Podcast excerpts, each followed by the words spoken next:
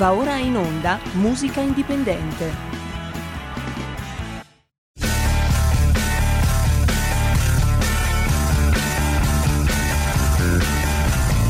Siamo partiti col giasso, aspettiamo ancora il sole, e orinegamo ai cani, ma il can non mangia il can. Siamo fiori e fiori e fiori. Siamo fiori di Troia e non ne ci parà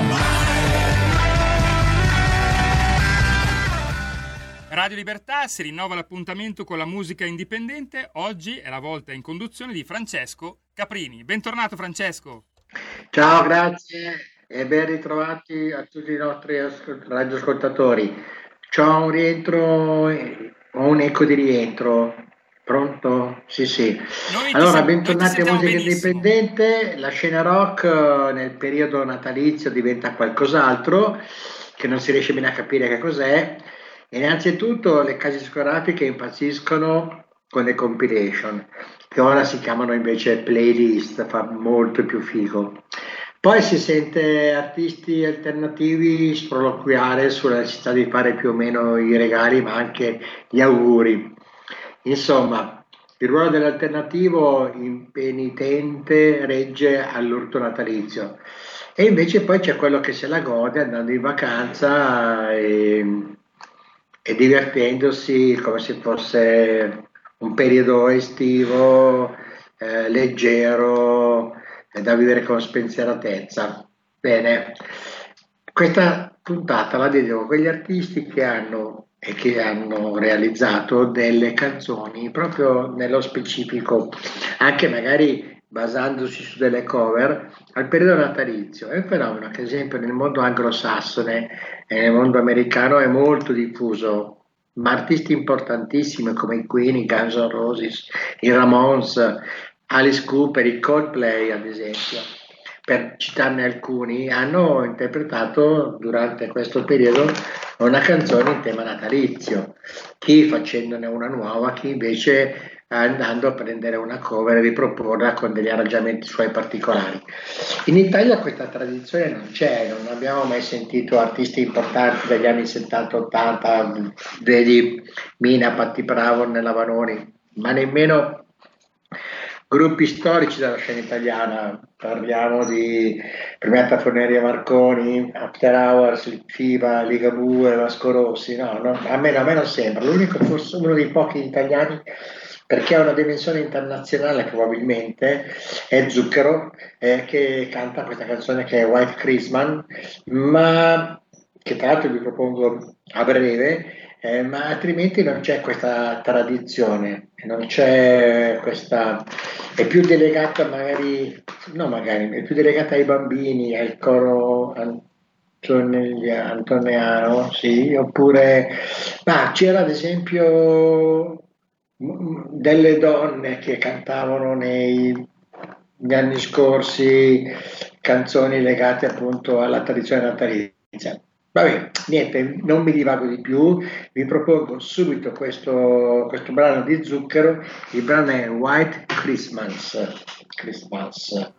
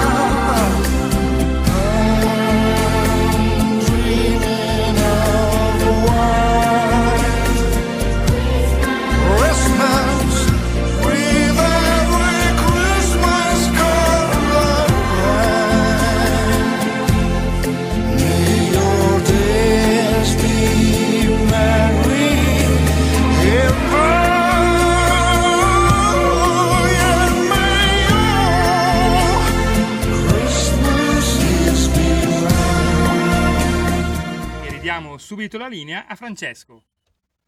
Eccoci qua. Qualcuno mi fa notare che, ad esempio, Cristina D'Avena ha cantato diversi brani legati al mondo natalizio e, e che con grande successo, tra l'altro. Ecco, io però parlavo di personaggi che nella vita, come faccio un esempio dei Queen o dei Guns N' Roses, hanno un'immagine di trasgressione, di artisti non consolatori. Poi che li ritrovi a Natale ed esce questo loro brano. Quindi c'è un atteggiamento, secondo me, culturale e, e ironico che probabilmente manca alla nostra scena musicale. Però mi fanno anche notare che la nostra scena musicale è gestita dalle multinazionali, eh, quindi eh, che senso ha per una multinazionale che ha già nel proprio repertorio artisti famosi, far cantare anche l'artista italiano famoso una canzone natalizia? Non lo trovano probabilmente molto economico, molto vantaggioso. Quindi probabilmente bisognerebbe andare a indagare in quelle etichette indipendenti, nelle etichette importanti della scena musicale rock, e eh, capire.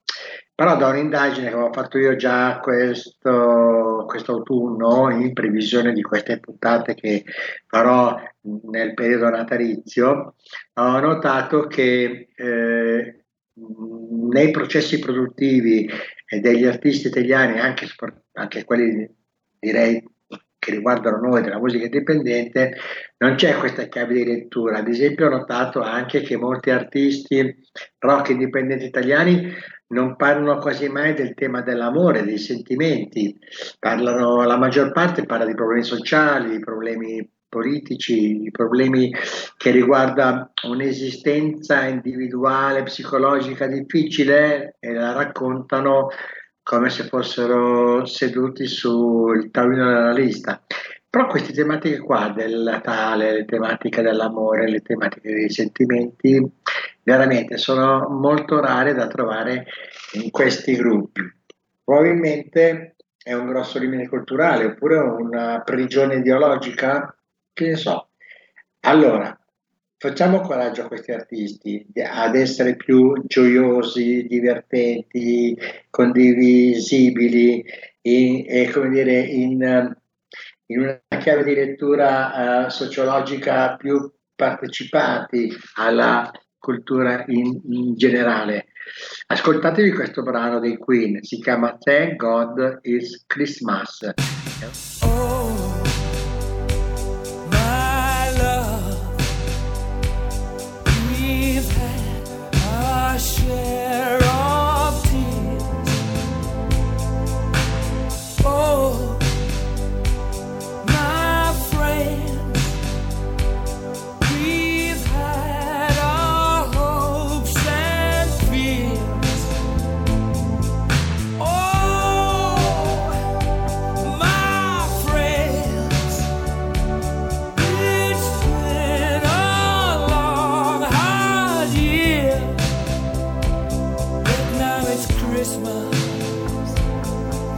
it's Christmas, thank God it's Christmas. The moon and stars seem awful cold and bright. Let's hope the snow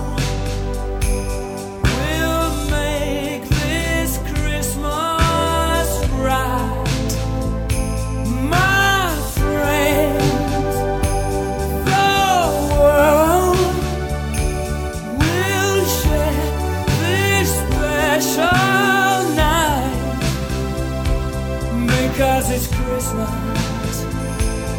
Yes, it's Christmas. Thank God it's Christmas. For one night. Thank God it's Christmas. Yeah. Thank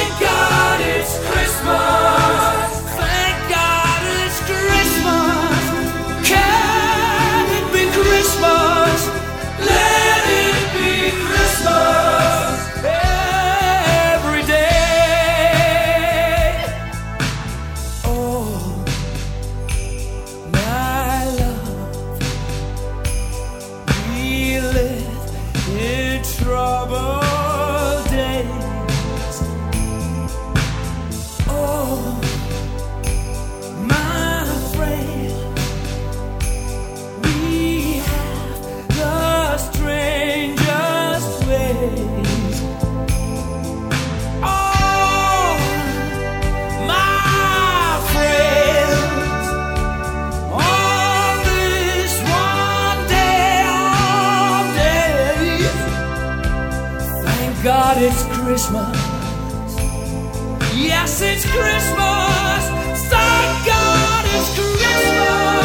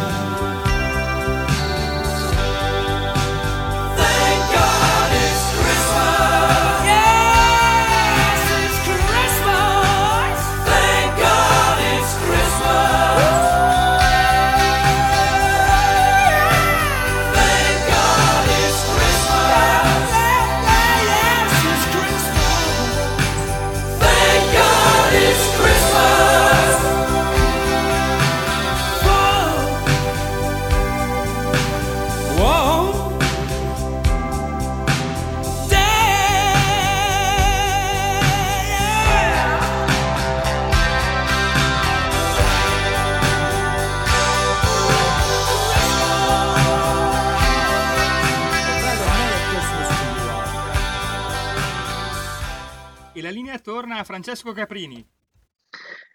Bene, quindi si parlava appunto di questi artisti che sono famosissimi, nel prossimo caso addirittura sono i Guns N' Roses, tremendissimi ragazzi californiani che negli anni ottanta novanta hanno fatto sfracelli con la loro musica nel campo rock e, e poi dopo, tra l'altro, mi fa giustamente presente il nostro regista che tempo fa c'è stata una reunion della band californiana con, uh, con Hassel e Slash, proprio la band, la, la line-up completa, è verissimo.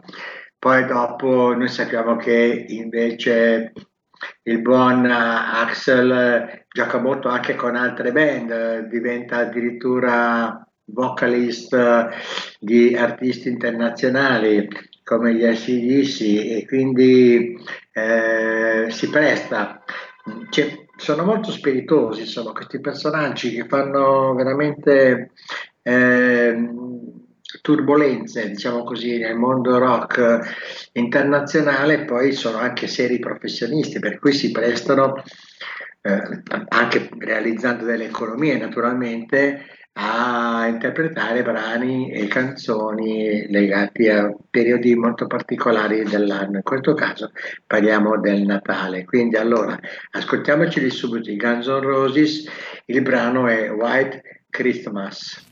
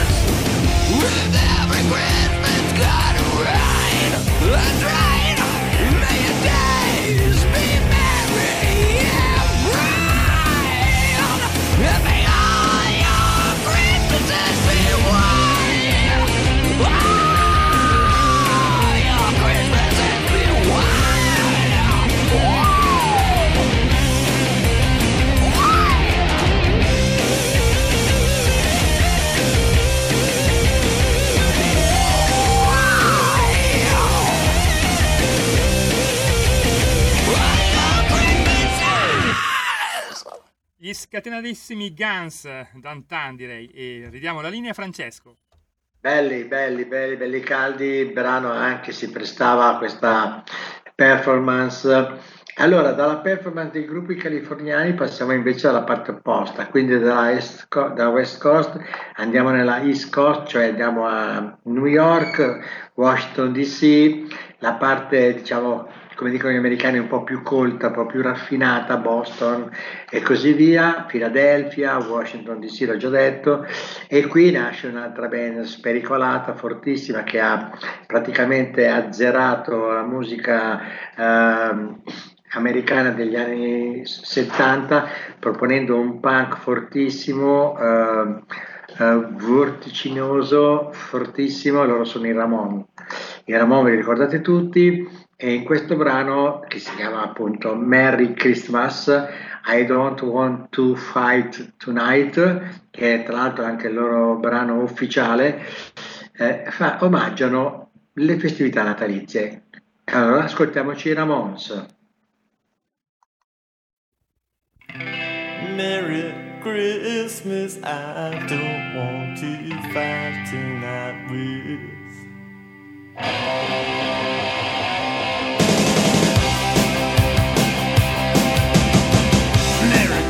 I don't wanna fight tonight. Merry Christmas, I don't wanna fight tonight. Merry Christmas, I don't wanna fight tonight with you. I'll wear a Santa hat and hit the sleigh and tell her why is it always this way. Where is Rudolph? Where is Bliss and baby? Merry Christmas, Merry, Merry, Merry Christmas. All the children are tucked in their beds. Sugar plum fairies dancing in their heads. Is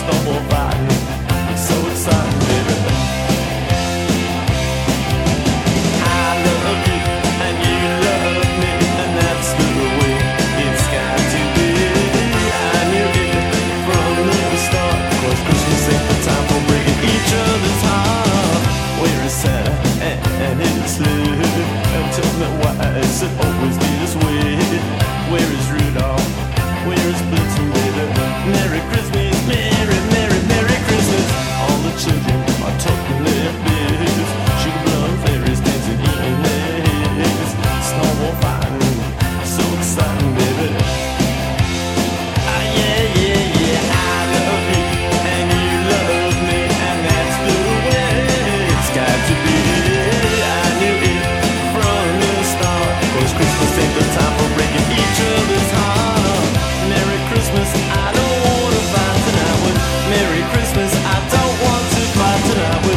Merry Christmas, I don't want to fight tonight with you.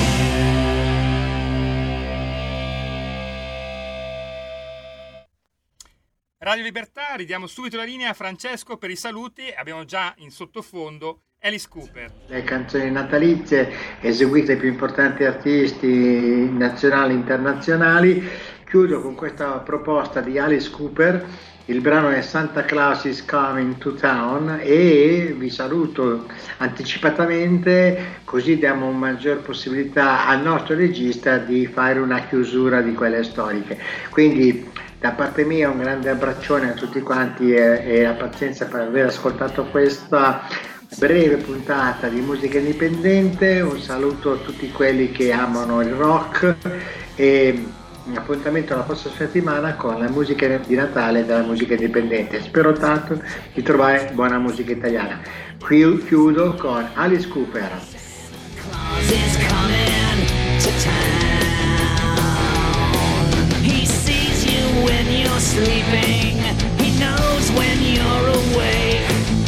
Knows when you've been bad or good, so be good for goodness sake. So you better watch out, you better not cry, better not pout, I'm telling you why. Santa Claus is coming to town, your town. He knows where you live, he knows that your window's open. He knows what lives under your bed. Avete ascoltato Musica Indipendente. Stai ascoltando Radio Libertà, la tua voce libera, senza filtri né censura. La tua radio.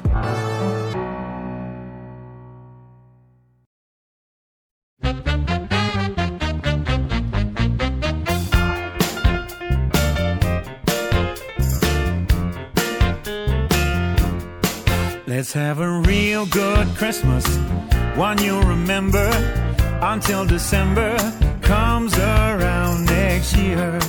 Let's have a real good Christmas, bring all the family, call on your neighbors, for Christmas time is here. Let's make it special for every single one, so special for Christmas time has come. Let's make it special for everyone that walks in through your door. Let's have a real good Christmas. Sleigh bells are ringing, children are singing underneath the Christmas tree. Let's have a real good Christmas in every nation, a celebration for Christmas time is here. Let's make it special for every single one, so special for Christmas time has come. Let's make it special for everyone that walks in through your door. A time for giving, a time for love, a time for love, a time for caring, the spirit of this Christmas joy.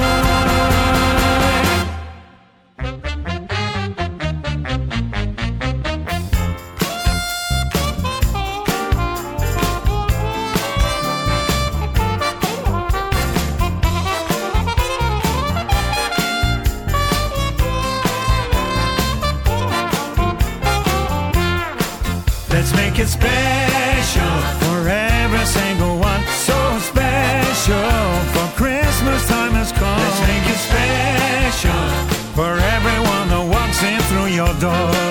Let's make it special for everyone, so special. Christmas time has come. Let's make it special for everyone that walks into your door. Let's make it special for every single one. So special, so special, Christmas time has come. Let's make it special for everyone that walks in through your door. For everyone that walks in through your door. For everyone that walks in through your door.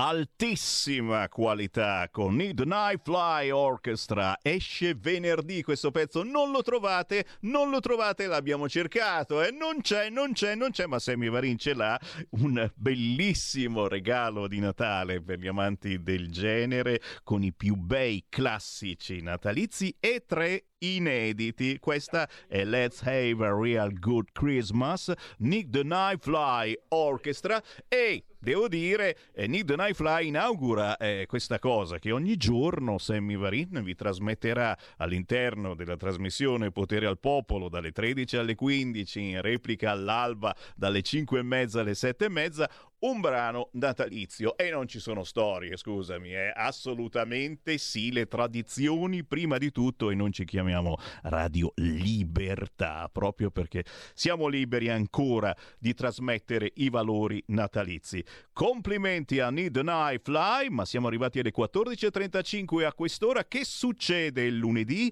Arriva il Focus Toscana.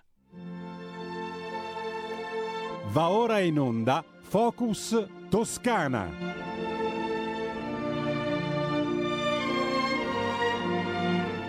Ed è un piacere ritrovare tra noi il consigliere regionale della Lega, Massimiliano Baldini. Ciao!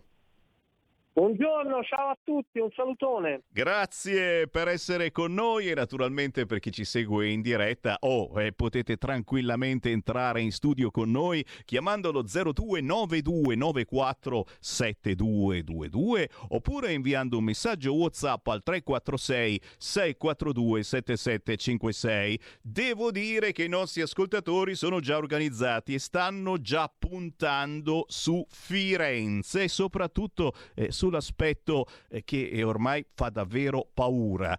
Chissà perché, deve essere un caso, in tutte le grandi città, e quasi tutte sono governate dal P D, c'è una fifa incredibile ormai semplicemente a uscire, non soltanto la sera. E ci sono un po' di ascoltatori che proprio su Firenze mi hanno indicato un video da trasmettere che si chiama proprio Firenze, criminalità senza fine, e che, e devo dire, io ce l'ho qua pronto, ne sentiamo soltanto qualche minuto, ma dall'idea di cosa stia succedendo a Toscana, in, part- in Toscana e in particolar modo a Firenze, cose che non sempre arrivano nei telegiornali nazionali. Ascoltiamo.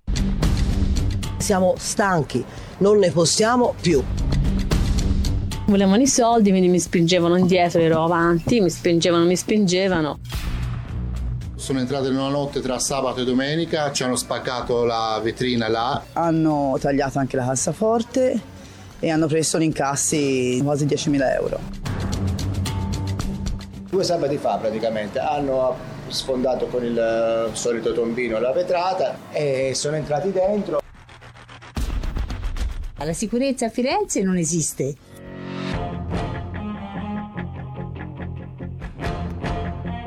La sicurezza a Firenze sta diventando un problema. I cittadini, i negozianti hanno paura. Furti, rapine, scassi e spaccate. Il nostro viaggio in quella che era la culla del Rinascimento inizia da qui. A un passo dal Duomo, la percezione della sicurezza qual è qui? Scarsa. Non lo dobbiamo dire, lo dobbiamo urlare. La percezione del negoziante, del residente è paura. Avete paura qui? Moltissima. Venire a lavorare con la paura penso sia veramente ingiusto. Noi da novembre ad oggi abbiamo subito trentaquattro spaccati. Siamo, siamo stati ai livelli fino alla settimana scorsa di du, due spaccati a settimana.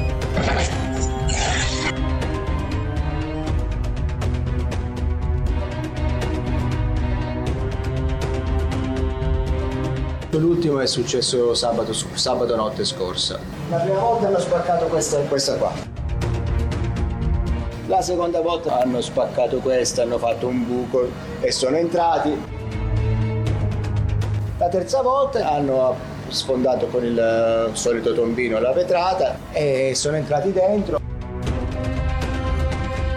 Ringraziamo Rete quattro per questo servizio. Avete capito, la situazione sta sfuggendo di mano a Firenze dal punto di vista della sicurezza. Le associazioni dei commercianti, ma la gente semplice ha paura. E chi governa Firenze a cosa sta pensando? Lo chiediamo al consigliere regionale della Lega Massimiliano Baldini. Che succede a Firenze? Eh beh, quello che avete detto rappresenta esattamente la realtà dei fatti, perché la città di Firenze, che anch'io ho modo di vivere avendo questo ruolo istituzionale qua nel capoluogo, eh, è una città diventata davvero difficile, estremamente difficile, soprattutto dal punto di vista della sicurezza, seppur in realtà su tanti fronti. E questo non lo dice solamente la Lega, non lo dicano solamente i nostri rappresentanti anche nelle istituzioni comunali, che a più riprese sono intervenuti su questo tema, ma lo dicano, come avete accennato anche voi, i rappresentanti delle associazioni, i rappresentanti dei commercianti, i rappresentanti di vari sindacati di tante realtà, che oggettivamente colgono quotidianamente l'invivibilità di questa città. Un'invivibilità della città verso la quale invece il sindaco, il P D, sono come al solito totalmente estranei, non ne hanno colto fino ad oggi alcun segnale, rimanendo sostanzialmente inerti o facendo finta di farlo, E addirittura in notizia di oggi, non so quanto questo sia vero, ma pare che lo sia, che addirittura il comune, non essendo più, non sapendo più che pesci prendere, abbia commissionato, è quasi risibile la cosa, abbia commissionato ai cittadini di Firenze, eh, abbia commissionato a una, una società eh, un, eh, una verifica e un, eh, un sondaggio per capire dai cittadini fiorentini se eh, e quali sia la percezione della sicurezza di quest'ultimi in città. Una, una cosa incredibile, perché credo che basti girare la città e parlare con le persone per capire qual è il quadro fiorentino, e eh, che il comune sia ridotto dopo tanti anni di amministrazione a dover fare un sondaggio, a commissionarlo e anche a pagarlo parecchi soldi, a quanto ho compreso, lo ritengo davvero la misura dell'incapacità amministrativa del Partito Democratico nel capoluogo toscano. Cioè, tu stai dicendo una cosa gravissima, signori. Questi del P D a Firenze stanno commissionando un sondaggio, e lo, lo confermano le agenzie in questo momento, un sondaggio con interviste a milleduecento cittadini per capire che cosa sta succedendo a Firenze. Cioè, ti fa capire lo scollamento del Partito Democratico dal territorio, che ormai pensa soltanto agli affaracci, e sono davvero affaracci suoi, perché... perché è sicuro di essere rieletto. E allora oh, facciamoci un attimo eh, gli affaracci del P D, perché eh, ricordiamolo, eh, c'è Flavio che mi scrive questa cosa: dopo la fregatura di essersi trovata la Schlein eletta nelle primarie, il P D cancella le primarie e impone la candidata di Nardella, spaccando per la prima volta la sinistra con Italia Viva di Renzi. E questo è tutto vero, cioè praticamente, secondo sempre i famosi sondaggi, eh, ci sarebbe stato qualcuno che era avvantaggiato più degli altri se ci fossero state le primarie, ma quel qualcuno si vede che non piaceva a Nardella, che è il sindaco di Firenze, e cosa vuoi? Eh, se, se non è Nardella che, che comanda, chi comanda? E a quel punto hanno detto no, no, no, meglio non rischiare che qui ci eleggono un'altra Schlein, eh? È il caso di non fare assolutamente le primarie. E qui scandalo, chiaramente, perché io se fossi del P D, ma scusa, eh, non mi fanno le primarie, la cosa più bella del P D è che chiunque può votare, gazebo, I like Chopin, passi da lì tranquillamente, fu- fu- poi due euro ci vogliono, poche storie, e voti chi ti pare. No, niente da fare, un candidato imposto dall'alto che ha fatto anche litigare con Italia Viva di Renzi. E quindi eh, possiamo dire soltanto che ci sarà un bellissimo secondo tempo, e su questo ormai siamo certi. Buon ballottaggio potremmo dare come augurio insieme a Buon Natale. Baldini. Ma eh, hai detto anche in questo caso la verità, perché al Partito Democratico, che si definisce tale, la democrazia in realtà piace molto poco, o almeno piace solamente quando i conti gli tornano in tasca secondo quelle che sono le dinamiche discusse e ragionate magari nelle stanze segrete del partito. E quindi non mi meraviglia che eh, eh, abbia fatto questa scelta, una scelta al solito lontana da quello che è il territorio, e una scelta che evidentemente è anche foriera del fatto che l'ultima volta che ha dato luogo alle primarie il risultato evidentemente non è stato apprezzato, e oggettivamente come dargli torto, visto quello che sta combinando la Schlein. Però eh, quello che rimane è l'importanza di sensibilizzare l'attenzione dei fiorentini, che dopo tanti anni di governo da parte della sinistra Eh, finalmente hanno l'opportunità di rendersi conto fino in fondo che anche in quello che è un po' il centro del potere, la ridotta, la ridotta del Partito Democratico in Toscana, eh, ci sia insomma la necessità di un cambio di segno che sia importante per dare finalmente aria, porte e finestre in eh, tutto il territorio comunale, per far sì che finalmente anche Firenze abbia un'amministrazione che sia pienamente voluta dai cittadini e che possa, come dire, fare del fulcro democratico, ma quello vero, la eh, gestione della città. Capite, signori, che sta cambiando moltissimo in Toscana, eh? Una città dopo l'altra è passata al centro-destra e ne mancano pochissime. E proprio a questo proposito, lo ricordiamo, è stata ufficializzata la segreteria politica della Lega in Toscana proprio in vista delle prossime elezioni amministrative ed europee, con il grande sogno di Toscana duemilaventicinque, è vero?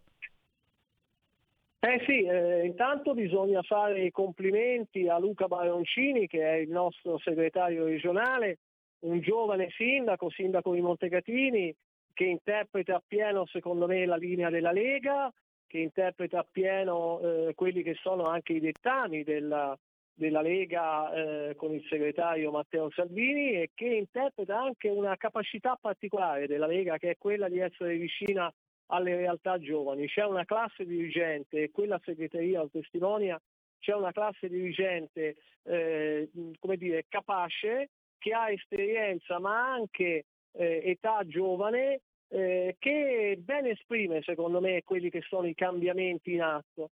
E sono assolutamente ottimista, eh, lo posso testimoniare dopo un anno di consiglio regionale qua a Firenze, sul fatto che nel duemilaventicinque la regione toscana sia eh, anche più che contendibile, perché io in tanti anni di politica, in tanti anni di impegno anche amministrativo, mai ho visto un centro-sinistra in difficoltà oggettivo, quotidiano, sulle proposte e sulla Eh, interlocuzione con le comunità e con i cittadini, come ho visto qua a Firenze in regione. Quindi oggettivamente, anche per esempio alla luce di quello che eh, di recente è successo riguardo l'alluvione eh, qua eh, in, in Toscana, credo che eh, davvero a livello regionale nel duemilaventicinque si possa avere finalmente, dopo tanti anni, un cambio di segno e finalmente il centrodestra al governo della regione toscana. Ma comincio a essere ottimista anche per quanto riguarda Firenze, perché oggettivamente mi sembra che i pasticci che mettano insieme uno dopo l'altro, sia dal punto di vista amministrativo, vedi il caso di questo sondaggio che insomma è una barzelletta, no? Che dopo tanti anni che amministrano la loro città e che tutti i giorni sui quotidiani si leggono situazioni che riguardano la sicurezza, loro diamo luogo a un sondaggio per capire se i cittadini sono delusi o meno della loro politica sulla sicurezza, è, è veramente incredibile. Però anche da un punto di vista politico mi pare che i pasticci in casa di centrosinistra vadano veramente avanti, e quindi sono ottimista che i fiorentini possano davvero darci una bella sorpresa a maggio prossimo. Assolutamente sì, ma capite che questi, questi di sinistra, con tutto il rispetto chiaramente eh, per voi ascoltatori, ce n'è sicuramente che votano P D o che non votano centrodestra in questo momento, però la sensazione che abbiamo noi, vista da questa parte la cosa, è che sono fatti tutti con lo stampino, cioè eh, tutti pensano che l'insicurezza nelle grandi città sia soltanto percepita, ma anche qui a Milano fino a un po' di tempo fa eh, il sindaco era, era sicurissimo che fosse una roba percepita, che non esisteva assolutamente, poi, poi ha dovuto calare le braghe politicamente, of course, e ammetterlo che l'insicurezza, infatti addirittura non si fanno festeggiamenti per eh, fine anno eccetera, no no no no no al- altrimenti si rischia il Taarrush Gamea, la festa dei figli del barcone, e la festa festa la fanno alle nostre figlie. La stessa cosa a Firenze, e certo ora commissionano questo sondaggio per migliaia di cittadini per andargli a chiedere a pagamento se davvero c'è insicurezza nella città di Firenze. Ci chiediamo il Partito Democratico dove sia, cioè lo sappiamo benissimo, eh? Nelle sue beghe politiche e burocratiche, perché sono loro gli inventori della burocrazia che noi dobbiamo sopportare ogni giorno da tanti anni. Intanto mandiamo un grande saluto, hai citato i giovani della Lega, proprio alla Lega Giovani, eh, spesso e volentieri leggiamo le locandine che ci raccontano eh, delle riunioni dei giovani, degli aperitivi con i giovani. Proprio lo scorso weekend la Lega Giovani ha raccolto le firme a Firenze contro le occupazioni abusive, quindi cercate a Firenze, non solo a Firenze, il gazebo della Lega, avvicinatevi e parlate, perché noi della Lega non siamo lì a raccontarvela, siamo lì ad ascoltare, proprio perché oggigiorno, soprattutto da una certa parte politica, non vogliono più ascoltare, non hanno più tempo, hanno troppe cose a cui pensare per ascoltare. E poi, e poi certamente, tornando proprio alla Toscana, eh, eh, ho letto sui tuoi social, bene l'estensione dello stato di emergenza nazionale alle province di Lucca e Massa per quanto concerne l'alluvione, ma, ma, puntini puntini, c'è ancora qualcosa da fare, questa volta è da parte di Regione Toscana. Eh sì, Sammy, hai detto veramente bene. Eh, qua in Toscana intanto i cittadini, chi ci ascolta, deve sapere che, come dire, ci si era resi conto che eravamo sotto un fenomeno alluvionale eccezionale, probabilmente con ritardo, perché quando è stato firmato il decreto di stato di emergenza regionale eh, da parte del presidente Giani in data due di novembre, questo è successo solo ed esclusivamente, o quantomeno anche alla luce del fatto che la Lega eh, lo stesso giorno, ma la mattina, si era recata eh, a Torre del Lago Puccini, che è la frazione di Viareggio che è stata colpita per prima nei giorni ventinove, trenta, trentuno di ottobre, con quindici famiglie sfollate e con danni un po' ovunque, insieme ai propri parlamentari, l'europarlamentare Susanna Ceccardi, l'onorevole Elisa Montemagni, anche il sottoscritto, insieme un po' a tutto il partito, per naturalmente dar luogo a un sopralluogo, portare testimonianza, vicinanza ai cittadini, e eh, a, a seguito di tale sopralluogo si fece immediatamente un atto in Regione Toscana di sollecitazione nel primissimo pomeriggio per discutere di quanto stava accadendo, evidentemente non solo a Viareggio e sulla costa, ma probabilmente in tutta la regione. Da lì nacque immediatamente il decreto di stato di emergenza regionale fatto dal presidente Giani, che dette poi luogo anche allo stato di emergenza nazionale per, per i giorni che via via davano Eh, evidenziavano quello che stava accadendo, veramente estremamente grave. Però cosa è successo? È successo che in prima battuta, eh, mentre il decreto di, di emergenza eh, regionale era stato eh, previsto per l'intera regione toscana, eh, forse con una cattiva informazione data eh, da parte di Firenze a livello, a livello romano, Eh, quello che era il, lo stato di emergenza nazionale era stato in prima battuta previsto solo per cinque province. A seguito soprattutto del lavoro dei parlamentari della Lega, degli esponenti della Lega a tutti i livelli, eh, siamo stati in grado di eh, allargare questo stato di emergenza nazionale, eh, grazie al governo, ripeto, in particolar modo grazie all'impegno della Lega, alle province di Lucca e di Massa che sulla costa erano state particolarmente colpite, e lo abbiamo fatto anche allargando ai giorni precedenti il due di novembre, perché molti di questi comuni erano stati colpiti nei giorni precedenti, perché l'alluvione non è certo cominciata il, il due di novembre, ma è cominciata i giorni precedenti, come è testimoniato per esempio da un evento importante, il Lucca Comics, che fu eh, come dire, in qualche modo quasi allagato.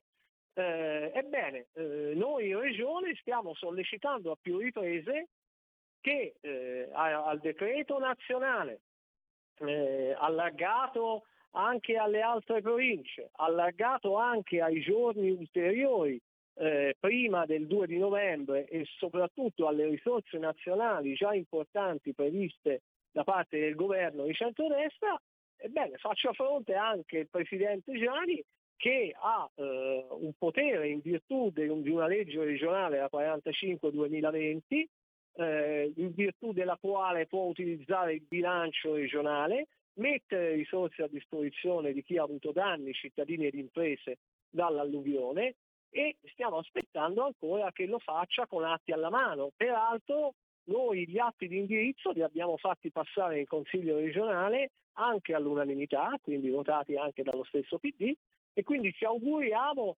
che eh, con il prossimo bilancio qualcosa accada, perché ad oggi non è successo alcunché. C'è stata una terza variazione di bilancio che noi avevamo sollecitato fosse in parte utilizzata già a vantaggio di chi aveva ricevuto danni in Toscana eh, per, per l'alluvione, perché non ha visto eh, modificare una riga da parte della giunta regionale, e quindi, come dire, di fronte a situazioni di questo genere, come prevede la legge nazionale, il decreto legislativo uno duemiladiciotto, bisogna far fronte a tutti i livelli, e se lo ha fatto il governo e lo sta facendo il governo, è bene che lo faccia anche la regione toscana. È il minimo, è il minimo, signori, e vedete com'è importante un'opposizione eh, che batta i pugni sul tavolo e che cerchi davvero di aiutare la gente che è rimasta colpita da questa terribile alluvione. Nonostante, poi ho letto, per ottenere il rimborso vanno compilate diciotto pagine di moduli, e quindi, signori, la burocrazia targata P D, perché per me è sempre il P D che l'ha creata, c'è ancora da batterla e da sconfiggerla. Ma siamo qui per cosa, signori? Eh, ci vuole un po' più di Lega. Io ringrazio Massimiliano Baldini, consigliere regionale della Lega in Toscana. Massimiliano, ci sentiamo certamente nelle prossime settimane, ma già ti faccio e vi faccio i migliori auguri di buon Natale. Grazie a voi, auguri a tutti.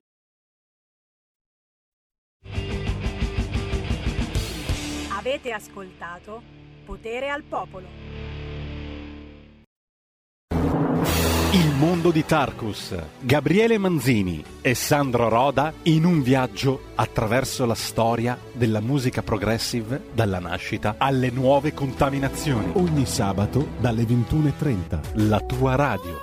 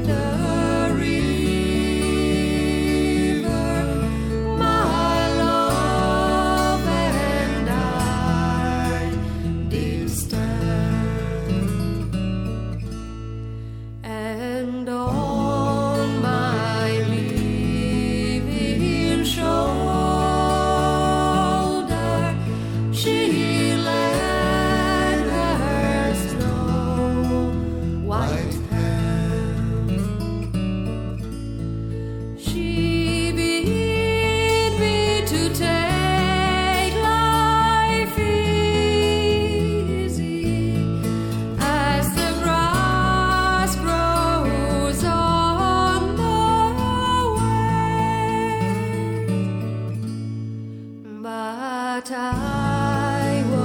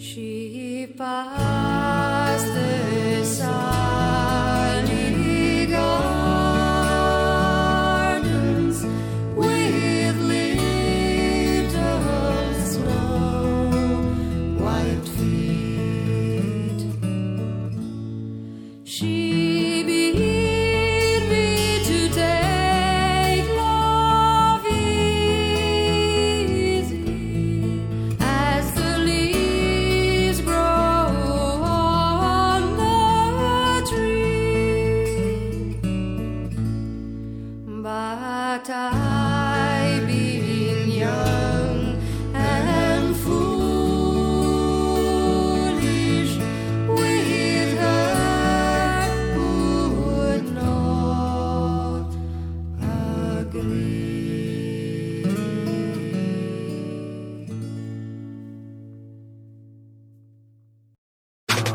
Stai ascoltando Radio Libertà, la tua voce libera, senza filtri né censura. La tua radio. Coming Soon Radio, quotidiano di informazione cinematografica. Dal regista James Wan. Sono Aquaman. Sono un padre, un guerriero. Un solo re. Sono il re di Atlantide. Guiderà tutti. Ridurrò il suo regno in cenere. Jason Momoa. Se comandi tu, i sette regni ti seguiranno. Aquaman e il regno perduto. Dal venti dicembre al cinema. Acclamato alla mostra del cinema di Venezia. Se mi avesse detto allora che gli piacevo, come sarebbe andata? Magari avrei una vita diversa. Perché? Tu vorresti una vita diversa? Dopo Match Point, il nuovo colpo da maestro di Woody Allen. Che succede? Non so perché ti ho chiamato. Un colpo di fortuna, dal sei dicembre al cinema. Il mio nome è Willy Wonka. Il quattordici dicembre... Ho un'idea. Da dove cominciamo? Dal cioccolato, ovviamente. Arriva al cinema la meravigliosa storia del mago e cioccolataio più amato di sempre. Tutte le cose belle a questo mondo sono cominciate con un sogno. Timothée Chalamet è Wonka. È tempo di cambiare il mondo. Al cinema.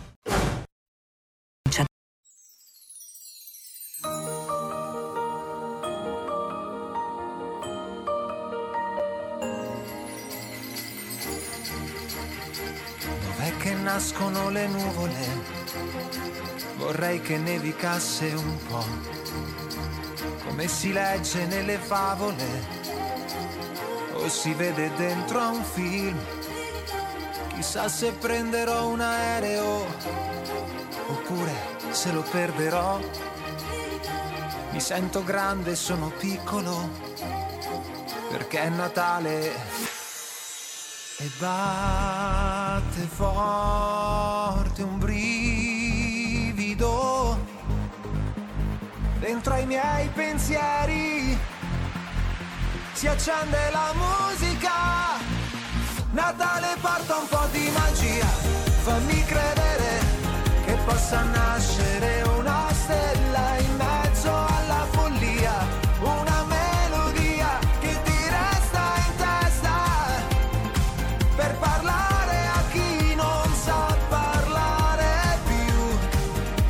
pace, perché è Natale. Quanti colori sul mio albero, io come luci splenderò. Mi sento il cuore limpido e non voglio dire no. Sotto lo stesso cielo noi, in questa vita siamo eroi. Che chi ha tutto può donare e perdonare. Scalda un mondo gelido, questa notte speciale che sa di sogni e di musica. Natale, porta un po' di magia, fammi credere che possa nascere una stella in mezzo alla follia.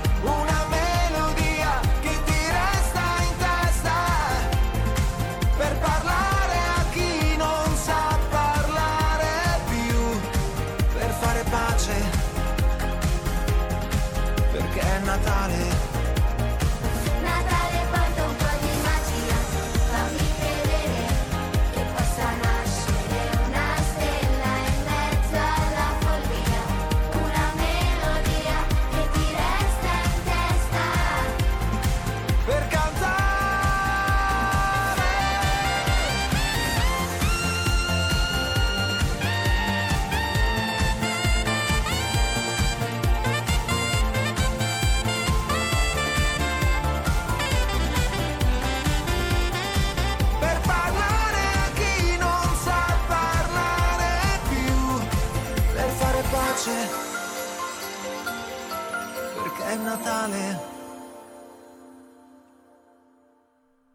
Musica indipendente, ogni mezz'ora Sammy Varin vi trasmette un artista indipendente e una volta al giorno nella mia trasmissione gira una canzone di Natale. Questa è Perché Natale, nuova nuova eh? E qui vi potete fare anche una compilation molto interessante con gli artisti che non sentite su altri canali. Si chiama Lorenzo Fiorentino, arriva da Arezzo o giù di lì. Perché Natale è la nuovissima canzone che esce proprio in queste ore. Cantante, autore, tastierista e produttore ci canta il Natale come momento, come momento speciale, momento magico, che è l'aspetto più bello, più importante del nostro Natale. Alle quattordici e trentasei, ben ritrovati da Sammy Varin. Potere al popolo, potere al territorio. Siamo in onda tutti i giorni dalle tredici alle quindici, in replica dalle cinque e mezza alle sette e mezza del mattino. C'è di nuovo Sammy Varin. Ed ora è tempo di Focus Lombardia. Va ora in onda Focus Lombardia.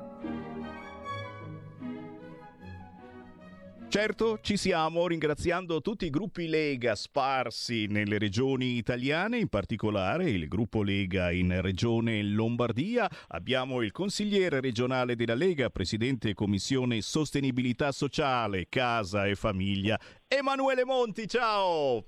Ciao, ciao Sammy e buongiorno a tutti radioascoltatori, ma anche tele, telespettatori che ci seguono su tutti i tanti canali sì. di R P L. Ormai siamo, siamo veramente sparsi dappertutto, su tutte le piattaforme possibili, immaginabili, dal televisore al sito internet, a Facebook, a YouTube. D'altronde dobbiamo sfruttare ogni possibilità per fare la nostra controinformazione, che poi in questo momento è la vostra.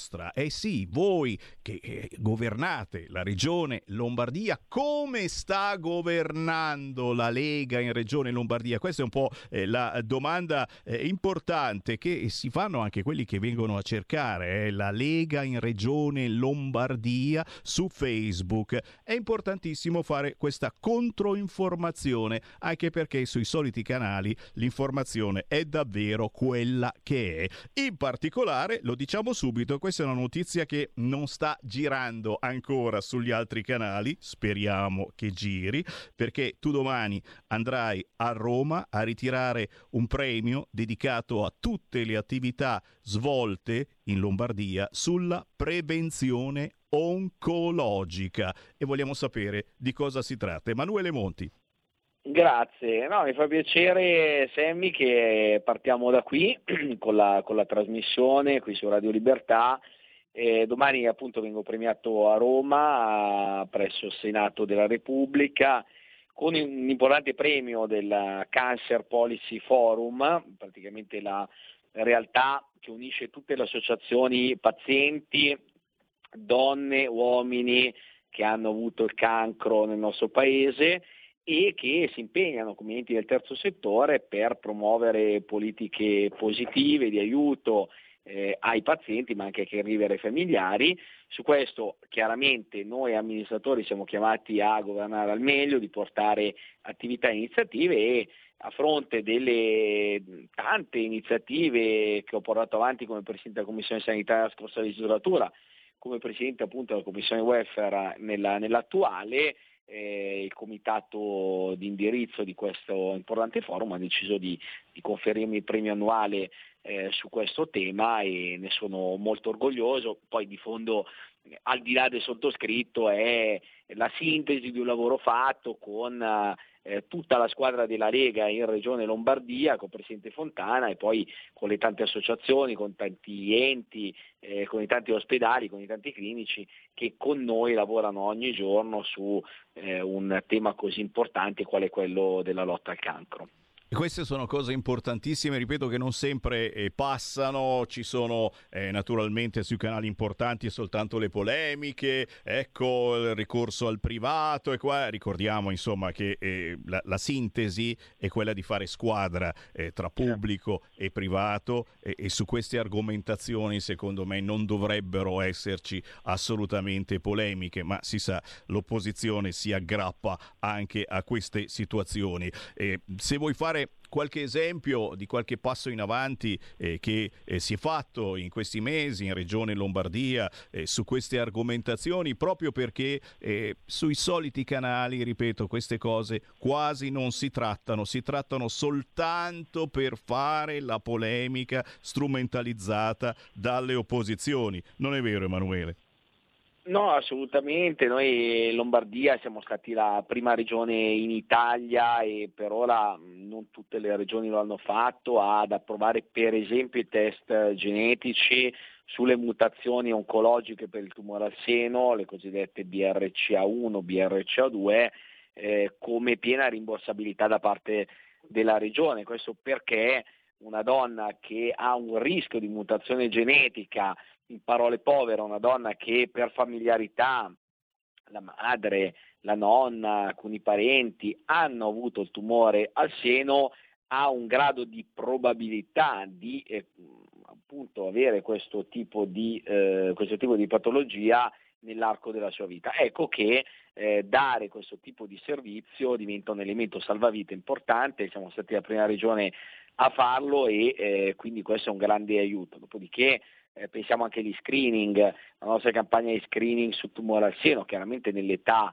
eh, diciamo che è prevista dalla, dalla legge, dal Ministero della Salute, eh, è un'attività che svolgiamo da tanti anni, e abbiamo voluto aumentare la classe di età, quindi eh, abbassare l'età a cui si può accedere agli screening, proprio per andare in questa direzione, perché di fondo noi abbiamo ancora tante donne che si ammalano di cancro al seno eh, in un'età anche giovane.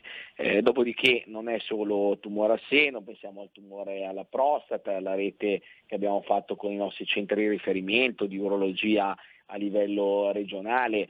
Siamo una delle regioni che prima delle altre, soprattutto molto più delle altre, ha creato e sta creando una rete di chirurgia robotica eh, nel pubblico, quindi essere curati con il robot, che non vuol dire il robot che sostituisce l'umano, eh, parliamoci chiaramente, con un medico, un chirurgo, che però utilizza una tecnologia altamente sofisticata, robotica, per curare molto meglio il paziente. Questa era una tecnologia d'appannaggio prevalentemente di ospedali privati a pagamento, oggi è una tecnologia a libero accesso anche per tutti eh, nel sistema sanitario nazionale. Eh, queste sono eh, poche tra le tante cose che potrei dirti, Sammy, ma eh, per rimarcare quanto si sta lavorando per continuare a fare la differenza nella nostra regione Lombardia. E questi sono esempi, eh, lo sapete, che vanno poi recepiti in tutta Italia, da tenere ben presenti. Stanno arrivando WhatsApp al tre quattro sei sei quattro due sette sette cinque sei e ti dico subito che gli argomenti sono dai più variegati. Allora, Luca mi chiede eh, delle case occupate. Certo, abbiamo sentito, è arrivata la svolta, per la prima volta salta la tassa sugli alloggi sottratti ai proprietari, quindi eh, l'I M U la prossima settimana, se avete la casa occupata non la dovete pagare. Ora però dobbiamo occuparsi anche dobbiamo occuparci anche di chi occupa la casa, è vero, Emanuele? Ma eh, beh, innanzitutto tra le deleghe appunto che ho qui a Regione Lombardia c'è anche quella dell'housing sociale, delle case popolari. Questa è un'iniziativa che abbiamo fortemente voluto con il ministro Salvini, che ricordo ha questa delega a livello nazionale come ministro e vice premier, e eh, è un atto di buonsenso, eh, al di là che il punto focale deve essere quello di non avere case occupate, la follia di vivere in un paese in cui si esce la mattina per andare a lavorare, si torna e non si può più accedere a casa propria, cioè, queste sono le follie per cui le nostre forze dell'ordine non possono poi intervenire. Bene, su questo eh, ricordo un progetto che ancora tanti anni fa, ed è modo anche per me in trasmissione di ricordare la figura di Roberto Maroni, eh, proprio con Roberto avevamo iniziato a studiare, ad approfondire, e so che oggi è nelle mani, nella discussione del sottosegretario Molteni, ma anche del ministro Piantedosi, eh, di dare maggiori poteri alle forze dell'ordine eh, nel caso di occupazione abusiva degli alloggi. Mi spiego meglio, questo avviene soprattutto e spesso nell'area milanese, la Milano di Sala, la Milano senza controllo, la Milano in cui eh, tutto funziona ma in realtà nulla funziona, e ecco nella, nella Milano da bere chiamiamola così, di Sala, perché per amministrarla così male eh, sicuramente ci sarà un motivo anche alcolico dietro alle, alle, alle scelte. No, vabbè, la butto in cacciara, la certo. Butto per scherzare, ma la questione di fondo qual è? Che noi abbiamo come A L E R, come Case Popolari, eh, oltre ottocento immobili occupati abusivamente. Allora, davanti a questa situazione capisci bene, Sammy, che bisogna andare a guardare. Ecco, qual era la proposta di Maroni? Molto semplice, che eh, quando la polizia va per sgomberare, apre la porta e la signora, spesso rom, eh, che si presenta con il bambino minore in braccio dicendo voi non mi potete arrestare e non potete sgomberare la casa perché c'è un minore, cambia la legge, diventa flagranza di reato e quindi non solo io ti arresto, ma ti arresto immediatamente. Il bambino, ahimè, eh, viene destinato a una comunità, ma probabilmente a una vita migliore rispetto a che stare in una famiglia di, di ladri eh, che occupano abusivamente degli edifici, e la madre viene immediatamente arrestato, arrestata e automaticamente l'appartamento viene liberato e sgomberato. Ecco, questo darebbe impulso e forza alle, alla polizia e eh, ovviamente permetterebbe di sgomberare ottocento alloggi occupati abusivamente a Milano, che domani potrebbero diventare case per persone che ne hanno realmente bisogno.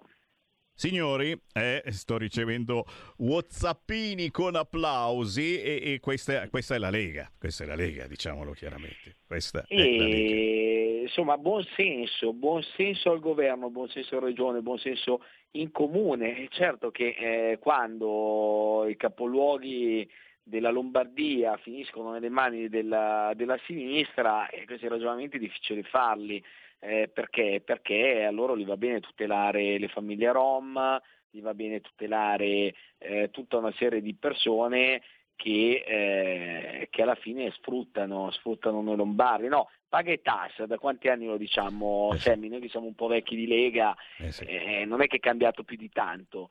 Oggi chi è che ci spreme, chi è che ci eh, in modo parassitario eh, cerca di recuperare le nostre risorse economiche? Eh, questa gente qua. Questa gente qua che in barba a qualsiasi regola, legge e regolamento, eh, anzi quasi se ne giova di poter utilizzare al contrario leggi che dovrebbero tutelare la famiglia, in questo caso i minori, e lo fanno invece per occupare abusivamente alloggi pubblici pagati con le tasse dei nostri contribuenti lombardi. Sì, abbiamo visto troppo spesso poi dietro certe onlus e certi partiti c'è poca genuinità, eh, quindi eh, non lo fanno per aiutare il prossimo, ma lo fanno. Non farmi tirare fuori su Mauro, non farmi tirare fuori eh, su non, Mauro. Non però, volevo dirlo. Cioè, eh, oggettivamente qua mi pare che chi si occupa di sociale, chi si occupa di fragilità, beh, non siamo noi della Lega, eh, l'assessore Lucchini, prima l'assessore Locatelli, oggi ministro, eh, io come Presidente della Commissione in questi ultimi diciamo quindici anni, alla fine abbiamo lavorato in Regione Lombardia per eh, creare servizi. Ti faccio un esempio concreto, così lo dico anche ai nostri radioascoltatori che possono raccontare domani eh, al bar, al posto di lavoro, tra gli amici e tra i colleghi. Eh, la Regione Lombardia, su iniziativa mia e dell'assessore Elena Lucchini, ha stanziato risorse a favore dei piccoli comuni sotto tremila abitanti per la gestione dei minori affidati dai tribunali, dei minori che sono eh, diciamo affidati poi alle comunità, eh, comuni che poi non hanno risorse per poter gestire la cosa e devono tagliare i servizi sociali che sono invece a favore dei nostri cittadini italiani di quei comuni. Bene, noi abbiamo detto ci sostituiamo noi, a voi comuni che chiaramente avete questo tema da dover gestire, vi mettiamo noi le risorse per poter garantire i servizi sociali primari ai cittadini italiani dei vostri paesi. Questa cosa la Regione Lombardia l'ha fatta.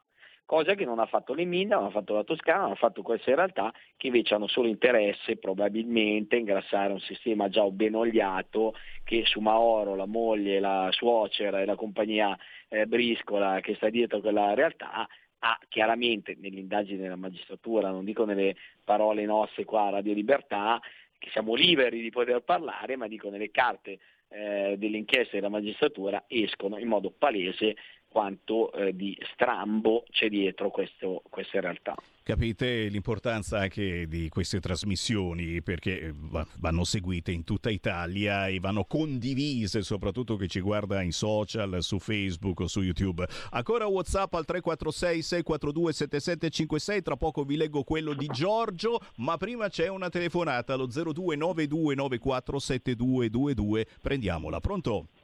Pronto, pronto Sammy, sono Liliana da Porto Ceresio. Ciao. Sì, sì, ciao. Dunque sì, ho sentito nominare mh, il tanto compianto Roberto Maroni, allora mi sono ricordata una, un episodio che è questo. Maroni, quando era presidente di regione Lombardia, aveva dato l'annuncio al, a tutti i lombardi che stava mettendo via un fondo, stava preparando un fondo in modo da non far pagare per quell'anno nemmeno il bollo auto a tutti i lombardi. Beh, qualcun altro non, che non stava a destra ma a sinistra e che governava in quel periodo, ha orecchiato questa notizia e ha, e ha fatto un taglio a Regione Lombardia di quasi un milione novecentottanta e rotti euro. È bene che si sappia anche questo. Grazie cara, grazie cara, poi siamo riusciti comunque a scontarlo eh, per chi lo fa attraverso il sito e si abbona in questo senso. Ora ti faccio rispondere, ma c'è anche Giorgio che chiedeva, chiedi dell'articolo quarantanove della finanziaria, quello dell'indennità di confine. Di cosa si tratta? Ma allora, innanzitutto, vabbè, ringrazio la signora, saluto Porto Ceresio, oltretutto paese eh, a cui sono molto legato. Tu pensa che una persona su quattro che ha votato le ultime regionali non solo ha votato la Lega, ma ha scritto il mio nome. Quindi eh, la Lega Porto Ceresio ha preso il quaranta per cento dei consensi alle ultime regionali, è l'esempio che la buona amministrazione, quando la Lega c'è sul territorio, viene premiata e può prenderlo al quaranta per cento, ed è la dimostrazione plastica di, di questo che dicevamo. Ciò detto, ha ragione la signora, siamo stati noi i primi a portare avanti questo, abbiamo ottenuto comunque una riduzione del bollo che paghiamo noi, eh, lo autofinanziamo con eh, il bilancio di Regione Lombardia, e dopodiché appena qua si fa un annuncio eh, c'è qualcuno da sinistra che cerca di penalizzare, tagliare eh, e piegare la Lombardia e renderla sempre più serva di certi, eh, certe dinamiche. Eh, oggi a proposito di, di incrementi, aumenti, eh, deliberiamo in giunta regionale Lombardia ottanta milioni di euro di aumento al socio sanitario eh, per aiutare i nostri anziani, per incrementare le tariffe eh, che diamo alle eh, dirette, alle eh, R S A, per così non avere un impatto sulle famiglie. Eh, investiamo oltre diciotto milioni di euro sul tema delle dipendenze, contrasto alla droga, contrasto alla ludopatia, insomma tutte materie molto importanti sulle quali concretamente Regione Lombardia c'è, c'è chi chiacchiera, c'è chi fa, ecco noi facciamo parte della seconda eh, squadra. A proposito di questo, sul tema del premio di confine, è ovvio che noi abbiamo medici e infermieri, stamattina ero a inaugurare la diabetologia di Varese, quindi ospedale comunque sul confine con la Svizzera, che scappano e vanno in Svizzera. Articolo quarantanove della finanziaria, grazie al ministro Giorgetti, abbiamo lavorato insieme anche con Massimiliano Romeo e Stefano Candiani, abbiamo ottenuto di avere un premio di confine per cui dal prossimo anno, appena i decreti attuativi saranno in vigore, Conferenza Stato-Regioni definirà le regole di ingaggio, insomma entro la fine del duemilaventiquattro i medici, infermieri e personale sanitario che opera nelle aree di confine avrà un aumento di stipendio, questo premio di confine che sarà pagato proprio per evitare la fuga di medici e infermieri verso la vicina Svizzera, dove chiaramente sono pagati con il franco una cifra ben maggiore che quella in Italia. Signori, queste le notizie da Regione Lombardia, ma potremo andare avanti fino a domani anche con i WhatsApp che sono arrivati eh, a proposito di dipendenze e di droghe, e ne parla anche l'ultimo numero di Panorama da oggi in edicola, l'allarme Fontanil arriva anche in Italia, mi scrive la mamma Giulia, e noi non troviamo di meglio, e questo lo dico io, che mandare a Sanremo un gruppo sex fluid, pensa che nei testi delle canzoni parla parla esplicitamente del loro intenso rapporto con le droghe. Li vedremo ma a Sanremo. Vietiamole, vietiamole. Cioè, il messaggio vero deve essere alla RAI, eh, appello alla RAI, vietiamo a Sanremo canzoni che hanno questi testi, che poi i nostri ragazzi ascoltano. Poi è ovvio, la musica è libera, eh, questi lo fa, ma non diamogli un palcoscenico pagato con i soldi pubblici. Eh sì. eh, si può fare, sì, eh, eh. Ci saranno polemiche, meglio, perché almeno ci sarà un dibattito magari nelle famiglie, si torna, poi che guardare il telefonino o la televisione, ci si guarda negli occhi e si discute madre, padre, figli, madre, padre, non genitore uno, due, tre, madre, padre, figli, si discute dell'importanza di una vita sana e magari che è meglio fare sport che drogarsi col fentanyl. Eh, se invece lasciamo i ragazzi davanti a un telefonino a sentire le, le canzoni e oltretutto gli diamo anche il palcoscenico della RAI per raccontare quanto è figo drogarsi col fentanyl, eh, probabilmente finiamo come negli Stati Uniti dove emergenza fentanyl e poi ci sono anche dietro i racconti da Cina e quant'altro, ma sicuramente ci sono migliaia di giovani che muoiono ogni anno di fentanyl e eh, quindi di droga. Signori, questa è la nostra controinformazione, questa è anche la felpa che porta in questo momento Sammy Varin, guarda caso con il simbolo della famiglia con la F maiuscola. Ci fermiamo, ringraziamo il consigliere regionale della Lega Emanuele Monti. Emanuele, è stato davvero un piacere, tanti auguri di buon Natale. Grazie, grazie a voi, tanti auguri di buon Natale, a prestissimo. Avete ascoltato Potere al Popolo.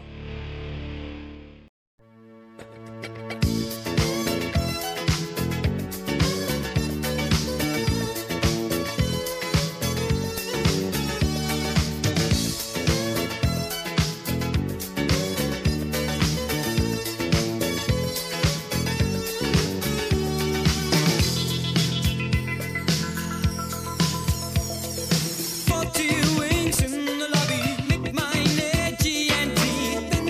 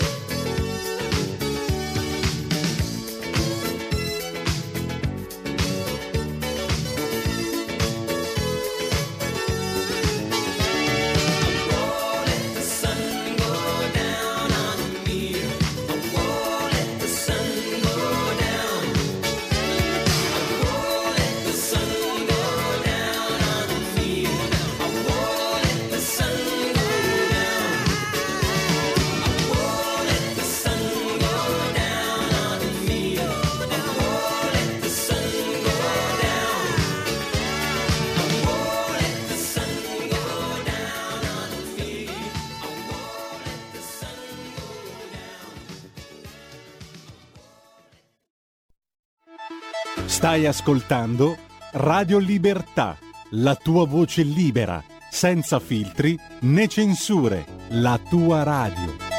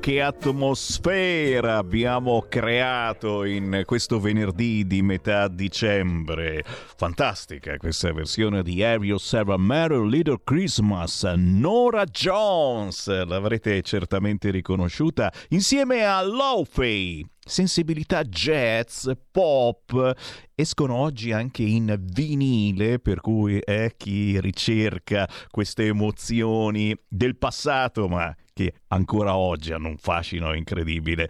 Poi chiaro, la musica la trovate da tutte le parti. Norah Jones, Lo-Fi, due generazioni diverse, entrambe seguitissime sia dai boomers che dalla generazione Z, ci hanno portato alle quattordici e trentaquattro minuti primi con il buon venerdì venerdì pomeriggio rinnovato da parte di Sammy Varin, controinformazione puntuale, puntualissima, quella di Radio Libertà.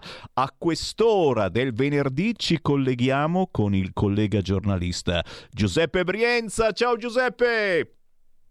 Ciao Sammy, ciao a tutti gli ascoltatori. Un grande piacere averti con noi e giustamente a portarci verso le feste ci porti anche un importante ospite che abbiamo con noi, il professor Alessandro Amadori. Salve!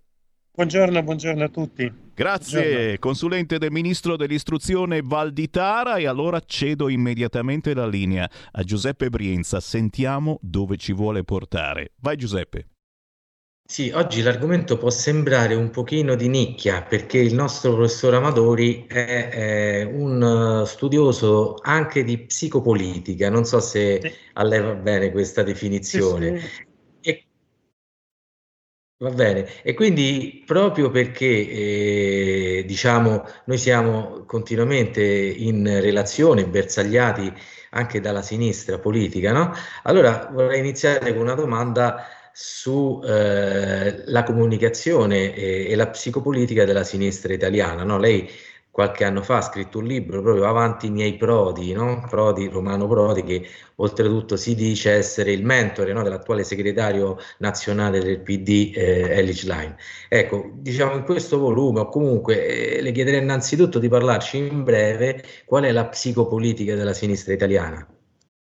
Allora, all'epoca di Romano Prodi la psicopolitica della sinistra era basata sul concetto di rassicurazione, eh, indurre nel, nell'elettorato un senso di serenità e quindi un atteggiamento favorevole ad affrontare i problemi, magari senza grandi progetti e grandi voli pindarici, ma comunque attraverso un processo partecipativo all'insegna della rassicurazione. E infatti Romano Prodi è stato l'unico leader di centrosinistra che ha, che ha funzionato comunque, eh, aggregando un ampio schieramento e facendo anche una buona comunicazione. Oggi direi che il modello di centrosinistra è l'opposto di quello di Romano Prodi e quindi eh, mostra dei, dei grandi limiti.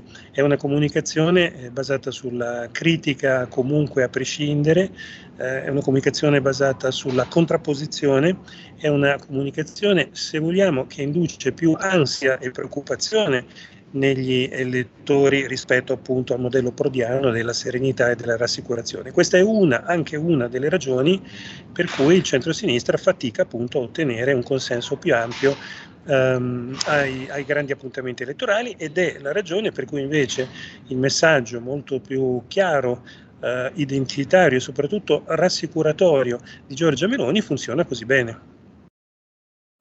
Beh, io, per chi non lo conoscesse, direi solamente alcuni eh, aspetti della carriera accademica e di studioso di mh, Alessandro Amadori, che è eh, docente incaricato di marketing politico all'Università Cattolica di Milano e al Master Publitalia.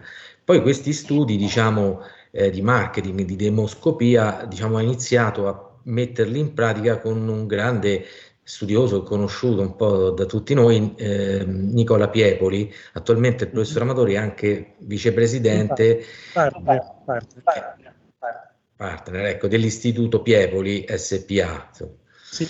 E di conseguenza parliamo, insomma, di livelli di valutazione e di studio di, di un certo livello, e proprio approfittando della sua disponibilità, professore, vorrei per i nostri ascoltatori, in maniera sempre sintetica chiaramente, però un altro libro importante eh, riguarda un po' l'altro polo, no, della comunicazione politica, del mondo politico italiano degli ultimi trent'anni, che è eh, il libro dedicato a Silvio Berlusconi, no? Nel duemilaundici lei ha pubblicato un saggio intitolato Madre Silvio, dove ha condotto un'analisi in chiave di psicologia dinamica dell'operato dell'ormai, diciamo, defunto eh, pre, ex premier e leader fondatore di Forza Italia Silvio Berlusconi.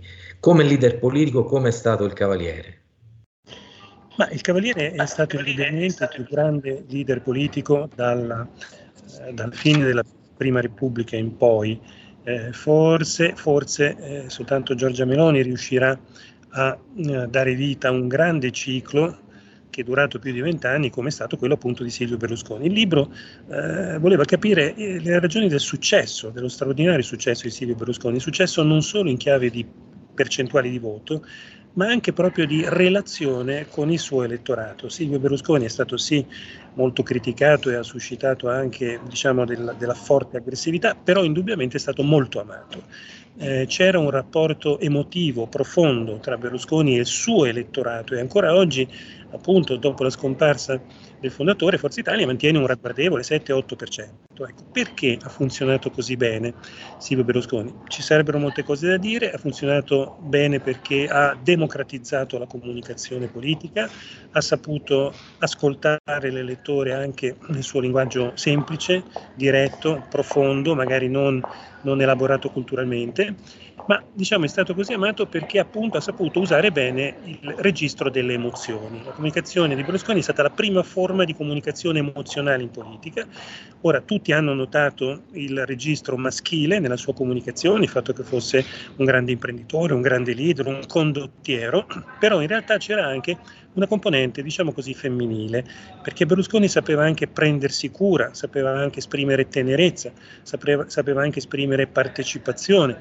Quindi, per riassumere, una delle ragioni del grandissimo successo come leader di Silvio Berlusconi è consistita nella sua grande capacità di usare contemporaneamente i codici affettivi maschili ma anche quelli femminili, da cui il titolo appunto Madre Silvio, non solo un grande, diciamo, padre, fratello maggiore, condottiero, ma anche una persona capace di accudimento e di spirito materno.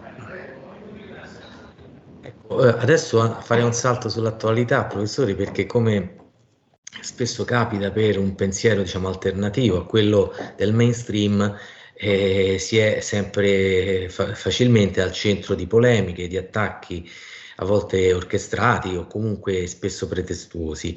Lei ha pubblicato come ultimo libro, se non sbaglio, eh, con Cinzia Corvaglia, eh, un volume appunto che ha un sottotitolo veramente politicamente scorretto, che è eh, quello di Piccolo saggio sulla cattiveria di genere. Il titolo principale del suo saggio è La guerra dei sessi, edito da Booksprint del, nel duemilaventi. E questo è stato appunto so, so, soggetto di, di polemiche in, in relazione a questa cosiddetta guerra al patriarcato, insomma all'identità femminile. E lei parla di guerra fra i sessi, che in effetti è anche profetica, diciamo così, riguardo alla situazione. Si tratta eh, di un libro che ci può servire per decrittare questo clima di eh, accuse più o meno veritiere di patriarcato, eh, oppure è un libro destinato a inquadrare un'altra situazione? No, il libro, no, il libro è, è, è dedicato all'analisi dello stato attuale dei rapporti fra i generi. Per stato attuale intendo da dieci anni a questa parte, non da un anno a questa parte. L'idea di fondo è che è, è aumentata tantissimo la conflittualità tra i generi, Eh, tanto appunto che si può parlare un po' iperbolicamente di guerra dei sessi, e che questa conflittualità ha delle ragioni ben precise. Eh, innanzitutto va eh, rimarcato il fenomeno dei, dei femminicidi, che è un fenomeno grave che riguarda a oggi un centi- oltre un centinaio di vittime all'anno. È andato però scemando nel tempo, eh. Anche i femminicidi, anche se hanno un problema grave, eh, mostrano un trend eh, decrescente, erano oltre centocinquanta una decina d'anni fa. Quindi c'è questa componente visibile e drammatica della, eh, nella guerra, quello che ho chiamato la guerra dei sessi, che è appunto la componente dei femminicidi e anche ovviamente della violenza di genere, che ha, diciamo, un elevato numero di autori eh, di sesso maschile. Ma andando a studiare più in profondità il rapporto fra i generi, quello che ho scoperto e che ho cercato di raccontare nel libro, senza nulla togliere appunto alla gravità, anzi facendola capire meglio, eh, è che c'è una aggressività complessiva fra i due generi crescente. Anche il genere femminile è capace di aggressività, anche il genere femminile, eh, sia pure in, men- in modo meno visibile, meno frequente, è capace di cattiveria, ma il tema di fondo è che i due generi si stanno sempre di più distanziando fra di loro, eh, il genere maschile da una parte e quello femminile dall'altra. Ecco, anche un certo dibattito su come disinnescare questa situazione, un certo dibattito delle ultime settimane, io lo trovo quantomeno limitativo, perché in un paese come l'Italia, eh, diciamo, la vera ragione dei femminicidi non è più eh, nella componente patriarcale della società, e questa componente c'è, ma molto più in altri paesi, in altre culture, molto meno in Italia. Eh, diciamo, eh, il femminicidio dipende moltissimo da eh, meccanismi di psicologia individuale che hanno anche a che fare con un indebolimento dell'immaginario maschile. Noi, noi uomini dovremmo indubbiamente eh, lavorare sul nostro immaginario, ridefinirci, come hanno fatto con successo le donne attraverso il movimento femminista. Quindi c'è bisogno di un'operazione culturale, di ammodernamento, diciamo, dell'immaginario maschile, c'è bisogno di conoscere meglio i meccanismi reciproci dell'aggressività, in particolare quelli a circuito dis- distruttivo, che sono tipici dell'aggressività maschile, come ho descritto nel libro. Ma quello che io auspico è una sorta di nuovo patto fra i generi, una nuova alleanza fra i generi. Eh, sentite questa campanella perché sono appunto all'università a seguire un seminario, un, un nuovo patto, una nuova alleanza che porti i due generi non a combattersi e a considerarsi alieno l'uno all'altro, ma anzi al contrario a fare una, un'alleanza per eh, stabilire finalmente un modello di relazione migliore in cui ciascuno dei due generi riconosca e accetti l'altro. Previo, ripeto, assolutamente previo, eh, un lavoro importante da fare sull'immaginario maschile, soprattutto per eh, controllare meglio quello che ho chiamato il circuito dell'aggressività. E lei è direttore anche scientifico di una società di ricerca che, eh, se la pronunzio bene, si chiama Iodata. Iodata, sì. Iodata, sì. Esatto, e proprio rimanendo un po' su questo argomento, lei ha appena pubblicato tramite la società di ricerca Iodata una, uno studio sull'opinione pubblica relativa all'aspetto femminile che si intitola "Cosa pensano gli italiani del corpo delle donne". Ecco, anche in questo caso penso che possa essere interessante per decrittare l'attuale periodo, ce ne potrebbe riassumere un po' i risultati principali. Sì, beh, diciamo, il corpo femminile in, in pubblicità è stato sempre utilizzato, come dire, per le sue valenze di seduzione, quindi c'è stato un forte utilizzo del corpo femminile, ehm, cosa che è stata anche ehm, Con, con, con alcune buone ragioni criticata eh, dagli stessi movimenti femministi. Eh, anche oggi ovviamente il corpo femminile, ma in misura crescente anche quello maschile, eh? Cioè, la verità è che siamo una società che sempre di più usa il corpo, l'esibizione del corpo, come strumento di comunicazione. Pensiamo per esempio all'emergere della body art, pensiamo alla diffusione impressionante che, che ha avuto la cultura dei tatuaggi, pensiamo a come oggi ognuno di noi possa decidere di eh, fare del suo corpo quello che vuole come strumento di comunicazione, mentre fino a una ventina di anni fa noi ci dovevamo tenere il corpo che avevamo. Ecco, quindi c'è una nuova centralità del corpo eh, come strumento di comunicazione e anche di espressione di un progetto di vita, cosa che era molto più implicita o addirittura eh, non, non ammessa fino a una ventina d'anni fa.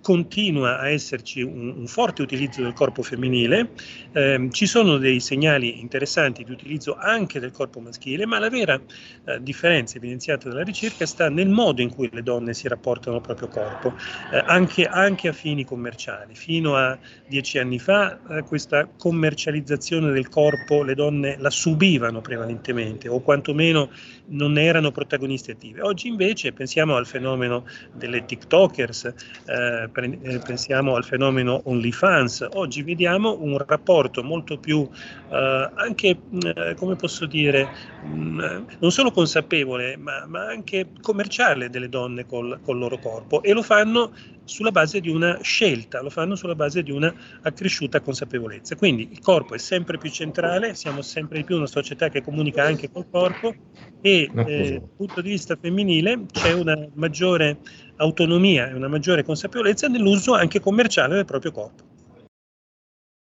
Bene, io passerei all'ultima questione che riguarda il libro scritto con eh, il ministro Giuseppe Valditara, che si intitola "È l'Italia che vogliamo, il manifesto della Lega per governare il paese", con prefazione di Matteo Salvini. Cosa è stato fatto finora, secondo lei, e cosa rimane da fare per realizzare almeno in parte questo che era un po' un manifesto programmatico della Lega? Beh, direi che diciamo, rispetto eh. ai dieci cantieri eh, di attività descritti nel libro, in un, in un primo anno di governo è già stato fatto abbastanza, abbastanza. Cito alcune cose, pensiamo a come si è data un'accelerazione alle infrastrutture, grazie all'azione del ministro Salvini. Pensiamo a come il progetto del ponte, che era una delle, uno dei temi nel capitolo sulle infrastrutture, il progetto del ponte non sia più eh, solo un tema di discussione, ma sia diventato quasi una realtà eh, di cantiere. Ehm, c'è stato un lavoro importante anche Eh, dal punto di vista diciamo, dell'architettura, si è cominciato a fare un lavoro importante anche per quanto riguarda il disegno dell'architettura dello Stato.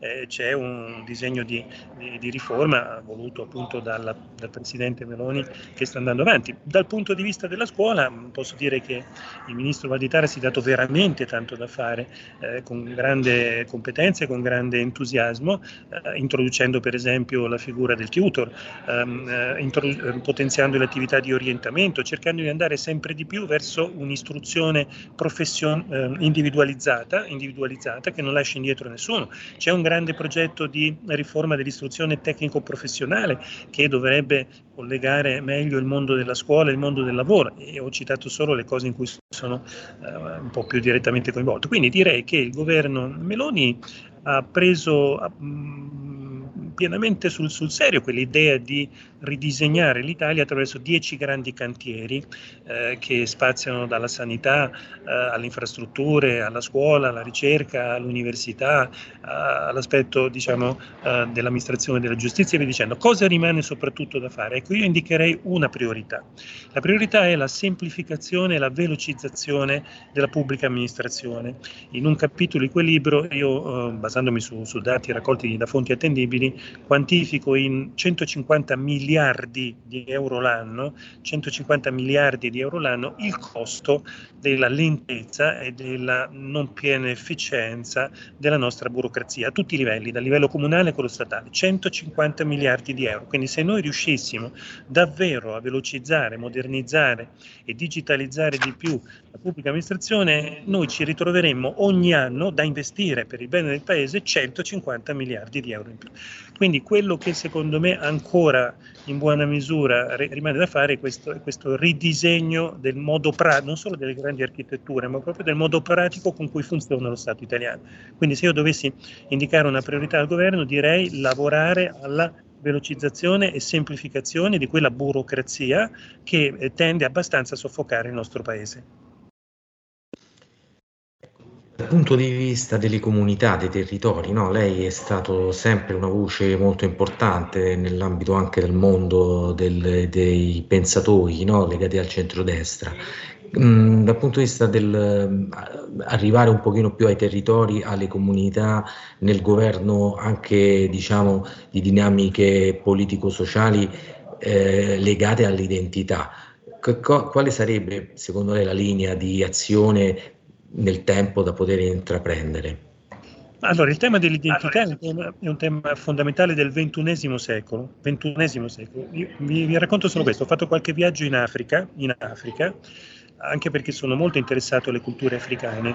In diversi paesi, eh, io ho trovato, nei paesi che in Africa hanno il tasso di crescita più interessante, io ho trovato un grandissimo senso di Um, orgoglio della propria identità, e sto parlando dell'Africa, non sto parlando uh, di paesi del nord Europa o di superpotenze, eh, perché la globalizzazione mh, con la sua tendenza a uniformare tutto per uh, meccanismo di azione e reazione ridà importanza all'identità, ridà importanza ai territori e alle identità. Quindi il tema del, del recupero della propria identità, dell'orgoglio della propria identità, della consapevolezza del proprio valore storico e quindi anche prospettico è una delle cose che fanno grande un paese. Ora, ehm, è importante eh, comprendere che in questo scorcio di ventunesimo secolo ehm, tanto più e tanto meglio ci si globalizza quanto più si mantiene il contatto con le proprie radici, con i propri valori, con la propria storia, con la propria specificità. Bisogna lavorarci. Per esempio, ehm, diciamo, l'istituzione di un ministero del Made in Italy è un, un passo in questa direzione. Per esempio il progetto anche attraverso la scuola di far comprendere meglio le straordinarie eh, specificità produttive dei nostri territori è un passo in questo senso, ed è bene anche chiarire, eh, perché c'è molta confusione, soprattutto direi a, a sinistra su questo, che avere contezza delle proprie identità e origini non, non, non rende assolutamente meno capaci di essere globali, anzi aiuta a essere globali in un modo più efficiente ed efficace. Io direi che è quasi condizione necessaria per essere protagonisti della nuova globalizzazione nel ventunesimo secolo, portare sempre nella propria testa, nel proprio cuore, la, la, le proprie origini, la propria storia, le proprie specificità, il proprio valore. Ecco, naturalmente questo dovrebbe anche un po' nella cornice nazionale, però trovare anche uno spazio nella scuola pubblica, che vorremmo essere anche una scuola, diciamo, sia libera che statale, no? E anche su questo credo che lo sforzo del ministro dell'istruzione e del merito, no? Questa parola che per il momento è solo un nome, ma diciamo vogliamo che possa essere anche un progetto, un'applicazione politica, possiamo fare molto per questo. Ringrazio professore, io eh, restituisco a te Sammy la linea. E io non posso che ringraziarvi del bellissimo discorso interessante, anche i nostri ascoltatori hanno apprezzato, eh, il tuo, Giuseppe Brienza, e quello del professor Alessandro Amadori. Tanti auguri di buon Natale e buon lavoro. Grazie. Buon Natale a tutti, grazie. Buon Natale. Buon Natale. Avete ascoltato Potere al Popolo.